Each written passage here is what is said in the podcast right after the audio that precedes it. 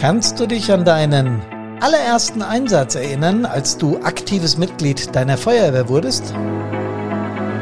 Also wirklich den allerersten? Hier ist Hermann von Brandpunkt on Air. Ich grüße euch ganz herzlich. Servus, hallo und Gude!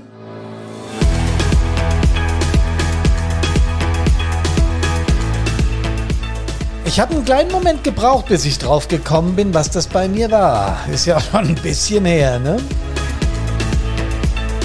Podcast Nummer 142. Schlimme Einsatzerlebnisse. Wie du messen kannst, ob du mit solchen Belastungen klarkommst. Hä, kann man das messen? Echt jetzt? Wie soll denn das gehen? Naja. Einsatzerlebnisse brennen sich ja irgendwie bei uns ein und es kommt darauf an, wie sie das tun, also in welcher Intensität und je nach emotionalem Ausmaß von so einem Einsatz und wie wir in diesem Einsatz drauf waren oder sind, kann das unterschiedlich sein. Jeder von uns hat garantiert Einsatzerlebnisse im Kopf, wenn er denn schon ein paar Einsätze gefahren hat, ist doch klar, ne? Äh, an die er sich erinnert. Den ersten, das habe ich gerade erzählt in der Einleitung zu diesem Podcast, vielleicht der allererste, der bleibt im Gedächtnis, weil, weil er so unglaublich aufregend ist, weil er so unglaublich, ja, emotional ist, wenn man das erste Mal äh, mit Volldampf ausrückt. Und mit Volldampf meine ich natürlich mit Musik, mit Blau und mit Horn und äh, dem ersten Einsatz entgegenfieber. Das ist völlig normal. Aber auch den mit vielen Verletzten oder gar schlimmeren Szenen im äh, Einsatz vergisst man nicht. Großbrände, wo es richtig zur Sache ging. Katastrophen natürlich, Hochwasser, äh, Gefahrstoffeinsätze, die besonders schlimm waren. Oder, oder, oder, oder. Und warum, wenn ich darüber nachdenke und reflektiere, merken wir uns eigentlich nicht einen BMA-Fehlalarm bei der Firma XXYZ, äh, der zum 17. Mal stattfindet? Hm. Wer steuert das eigentlich, was wir uns da merken und was nicht? Eigentlich bestimmt doch ich, was ich mir merken möchte, oder? Ich bin doch der Boss hier in meinem Hirn. Naja, da oben tummeln sich, sagen wir mal, so 100 Milliarden Gehirnzellen, die Informationen durch unseren Kopf ballern, im wahrsten Sinne des Wortes. Diese neuronalen Bahnen, ihr wisst schon, ne? Also die Eindrücke, die wir von außen erleben, nicht nur über Gucken, sondern auch über Hören, über Fühlen, über Tasten, über Riechen, über Schmecken, über alle unsere Sinne. Und diese, diese, diese Eindrücke werden in neuronalen Verknüpfungen gespeichert und sogar verändert. Immer und immer wieder. Auch wenn wir sie abrufen. Das ist gar nicht so einfach.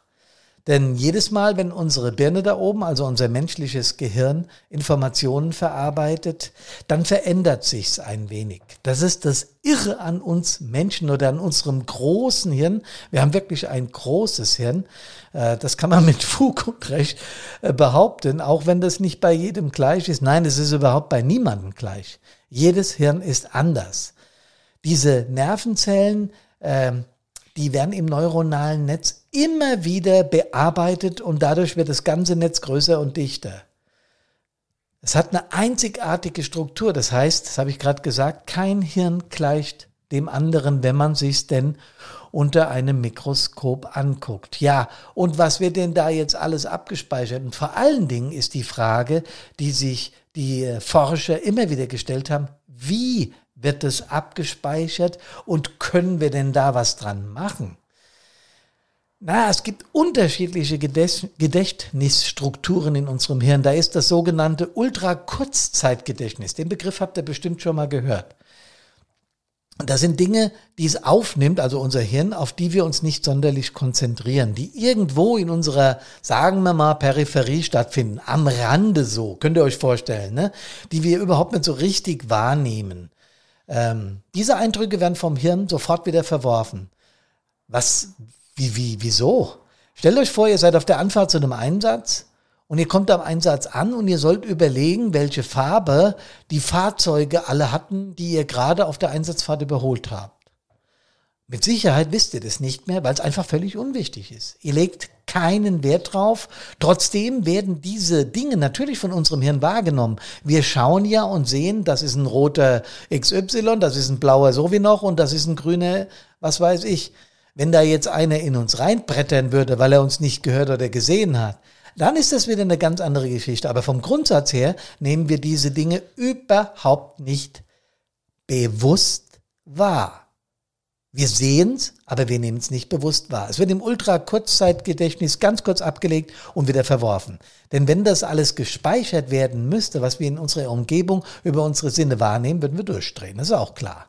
Deswegen unterscheidet das Hirn da. Ist schon clever, das Ding, oder?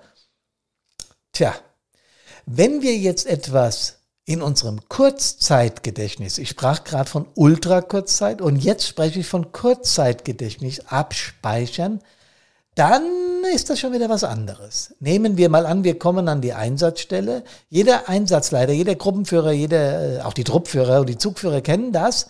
Wir sehen, es brennt in einer Wohneinheit, also in irgendeinem Brandobjekt. Das erste, was wir tun, wir schauen doch, wie viel, äh, genau wo brennt, was ist davon betroffen, unmittelbar und mittelbar und wie viel Wohneinheiten hat's. Und das wird dann im Kurzzeitgedächtnis sofort abgespeichert, weil wir dem, weil wir dem eine Funktion beimessen. Ja, das ist dann so ähnlich wie ein Arbeitsspeicher vom Computer. Und äh, das wird kurz aufgenommen, dann wird es auch äh, notiert und so weiter. Aber nach 20 Minuten verschwindet das wieder aus dem Arbeitsspeicher. Und das ist das Blöde beim Kurzzeitgedächtnis. Das verschwindet, weil zu viele Informationen da rein müssen. Dieser Arbeitsspeicher, ähnlich wie beim Computer, kann irgendwann überlastet sein und dann muss wieder gelöscht werden, damit neue Informationen rein können. Irre, ne? Aber ist so. Und wenn jetzt Ereignisse ganz, ganz besonders stark empfunden werden, also wenn richtig fette Verknüpfungen zwischen den Nervenzellen und ganzen Hirnarealen gebildet werden, dann spricht die Wissenschaft davon, dass wir Langzeit abspeichern. Die nennen das auch Neuroplastizität, schweres Wort, aber das ist die Fähigkeit unseres Hirns, sich zu verändern. Also diese Neuroplastizität sorgt dafür, dass wir Langzeitspeicher, Kurzzeitspeicher und Ultrakurzzeitspeicher haben. Das Hirn verändert sich ständig und ist anpassungsfähig. Der Mensch ist damit das anpassungsfähigste Wesen unserer Erde durch diese Wechselwirkung, ja. Unser Gehirn bestimmt also, wie wir in bestimmten Situationen reagieren. Tja, Hammer hat. Und diese Langzeitspeicherung, die hat dann auch wieder ganz wichtige Aufgaben, nämlich, dass wir in bestimmten Situationen wissen, wie wir zu reagieren haben. Wenn man einmal was richtig abgespeichert hat im Langzeitspeicher und es kommt wieder so ein Ereignis, wissen wir in Milliardstel Sekunden Schnelle, was zu tun ist. Heftig. Aber auch gut so, weil sonst könnten wir auf die ganzen Dinge, die täglich hier auf uns einprügeln, überhaupt nicht mehr reagieren. Das wäre überhaupt mit dem, mit dem Kurzzeit- oder Ultra-Kurzzeitgedächtnis überhaupt nicht mehr zu machen. So. Und was hat das jetzt alles damit zu tun, wie wir Einsätze verkraften? Hm? Naja, dieser kleine Ausflug in unser Hirn ist deshalb wichtig, weil auch so, sagen wir mal, schreckliche Einsatzerlebnisse Dinge, die uns furchtbar belasten, verarbeitet werden. Wenn ich also mehr über mein Hirn da oben weiß und über die Struktur von dem Teil, dann sollte es doch auch möglich sein, oder Mittel und Wege zu finden, Dinge besser zu verarbeiten oder besser zu verkraften oder sowas, ja. Es ist ähnlich wie bei Krankheiten. Umso mehr wir über eine Krankheit forschen, ja, umso mehr wir darüber wissen, umso eher wissen wir auch, welche Maßnahmen wir ergreifen können, dass wir a. präventiv nicht daran erkranken und b. wenn wir daran erkrankt sind, was wir tun können, damit uns die Krankheit nicht, naja, sagen wir mal, umbringt. Ja, so ist es doch. Genau darum geht's doch. Beim, beim Covid war es ja auch so, das Ding ist aufgetaucht und jeder dachte, was ist das denn? Kein Mensch wusste, was das Teil soll und die Wissenschaft hat ganz schnell herausgefunden, was das soll, was es macht, wer besonders gefährdet ist, in welchem Alter er besonders gefährdet ist oder sie und vor allen Dingen, was zu tun ist und dann noch einen Impfstoff zu entwickeln, um das Teil zu bekämpfen. Ich bin immer wieder fasziniert und begeistert von dem, was die Wissenschaft so kann und wie sie das in welcher Geschwindigkeit umsetzt. Ne? Das war ja vor, vor ein paar hundert Jahren überhaupt nicht denkbar, dass so schnell auf sowas reagiert wird. Da hat dann die Pest oder was auch immer kam. Äh, äh, gut, das war jetzt ein Bakterium, ein bisschen was anderes, aber auf jeden Fall wurden dann sehr, sehr, sehr viele Menschen mehr getötet, als es jetzt bei, bei diesem Virus der Fall war. Jeder Mensch, der deswegen ums Leben kommt, ist bedauernswert und äh, wäre besser gewesen, wenn nicht. Wäre überhaupt besser gewesen, wenn diese ganze Pandemie überhaupt nicht aufgetaucht wäre, aber man kann es nun mal nicht ändern, es ist nun mal da. Also die Wissenschaft leistet da unheimlich viel. Aber jetzt fragt man sich natürlich, naja, ich kenne mich doch, aber ich weiß doch, wie ich bin. Ich weiß doch, wie ich reagiere, ja. Und wenn ich jemanden äh, ernsthaft frage, sag mal, kennst du dich eigentlich? Dann guckt er mich an, hält den Kopf ein bisschen schief, als hätte ich irgendwas getrunken oder so. Ja klar, kenne ich mich, bin doch 24 Stunden täglich mit mir zusammen, hat mir mal einer gesagt. Ne? Äh, ja, abgesehen vom Schlaf, der ein Drittel unserer Lebenszeit ausmacht, stimmt es natürlich auch. Wir sind täglich mit uns konfrontiert. Wir sind die Einzigen, die jeden Tag zu jeder Zeit mit uns konfrontiert sind. Das stimmt. Aber, naja, klar ist, niemand kennt dich so gut wie du dich selbst. Das ist richtig. Aber was ist denn deine Persönlichkeit wirklich? Wie wirkst du auf andere? Wie verknüpfst du alles da oben in deinem riesigen Nervenhaufen da im Hirn? Und was macht das mit dir? Wie kommst du rüber? Was also ist das mit dir? Was bist du für eine Persönlichkeit? Ist es wirklich wichtig? Sollte ich das wissen? Und vor allem, hm, kann ich meine Persönlichkeit weiterentwickeln, wenn doch so viel automatisch abläuft? Tja, das kannst du tatsächlich. Über längere Prozesse ist es durchaus möglich, sein eigenes Verhalten zu steuern. Das ist nicht einfach, weil ja vieles anerzogen ist, über die Gene von den Eltern transportiert ist und sowas alles, ja. Aber doch, es ist möglich, wenn man es denn wirklich will, über längere Zeiträume, sagen wir mal, Persönlichkeitsmerkmal an dir zu verändern, die dich eventuell stören. Es geht gar nicht darum, anderen zu gefallen oder irgendetwas zu machen, damit du äh, besser bei anderen ankommst. Darum geht es nicht, sondern es geht darum, dass du mit dir zufrieden bist, dass du dein Leben im Griff hast und dass du mit deinem Leben klarkommst. Und als Einsatzkraft, das wissen wir ja Leute, ne, hat das nochmal eine andere Dimension.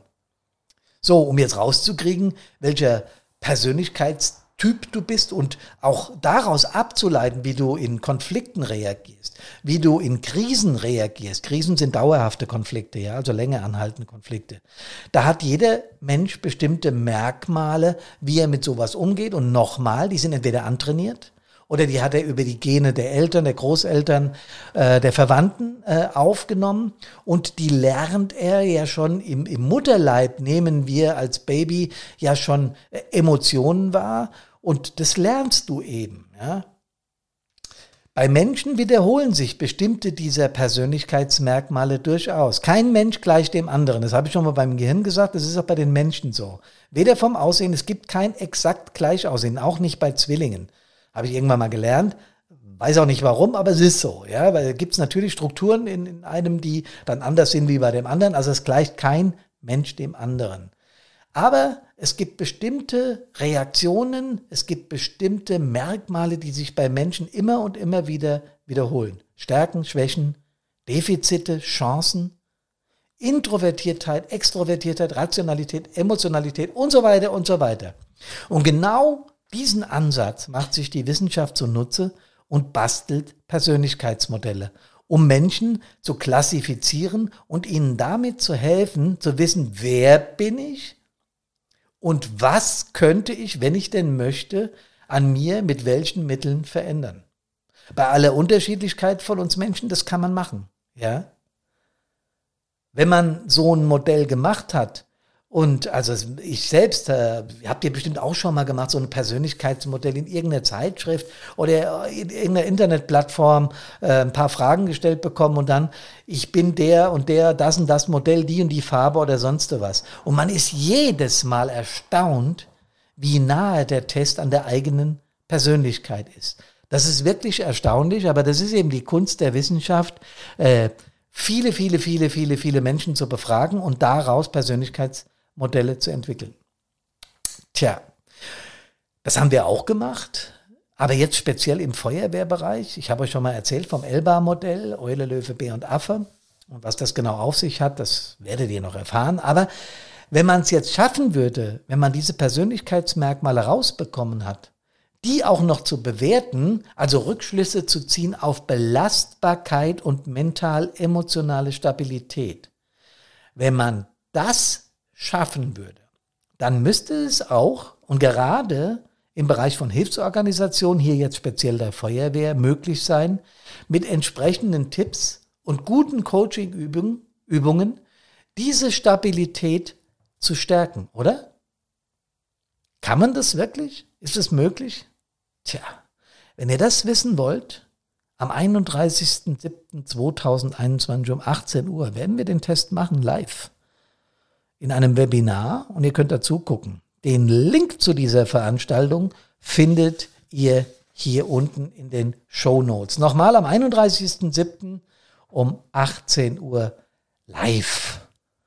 Link in den Show Notes und ich würde mich tatsächlich wahnsinnig freuen, wenn ihr dabei wärt. Denn wir werden diesen Elba-Test äh, live machen und da wird noch einiges anderes passieren. Ich fände es spitze, wenn immer mehr Feuerwehrleute Krisen und Konflikte für sich selbst bearbeiten könnten, also diese mentale Vorbereitung auf solche Dinge vorab, nicht erst, wenn es schon passiert ist und wenn wir daran vielleicht auch noch erkranken. Das ist mein Wunsch und vor allen Dingen wünsche ich euch, und das kennt ihr ja von mir, dass ihr gesund und munter aus allen Einsätzen nach Hause kommt. Servus, hallo und Gude.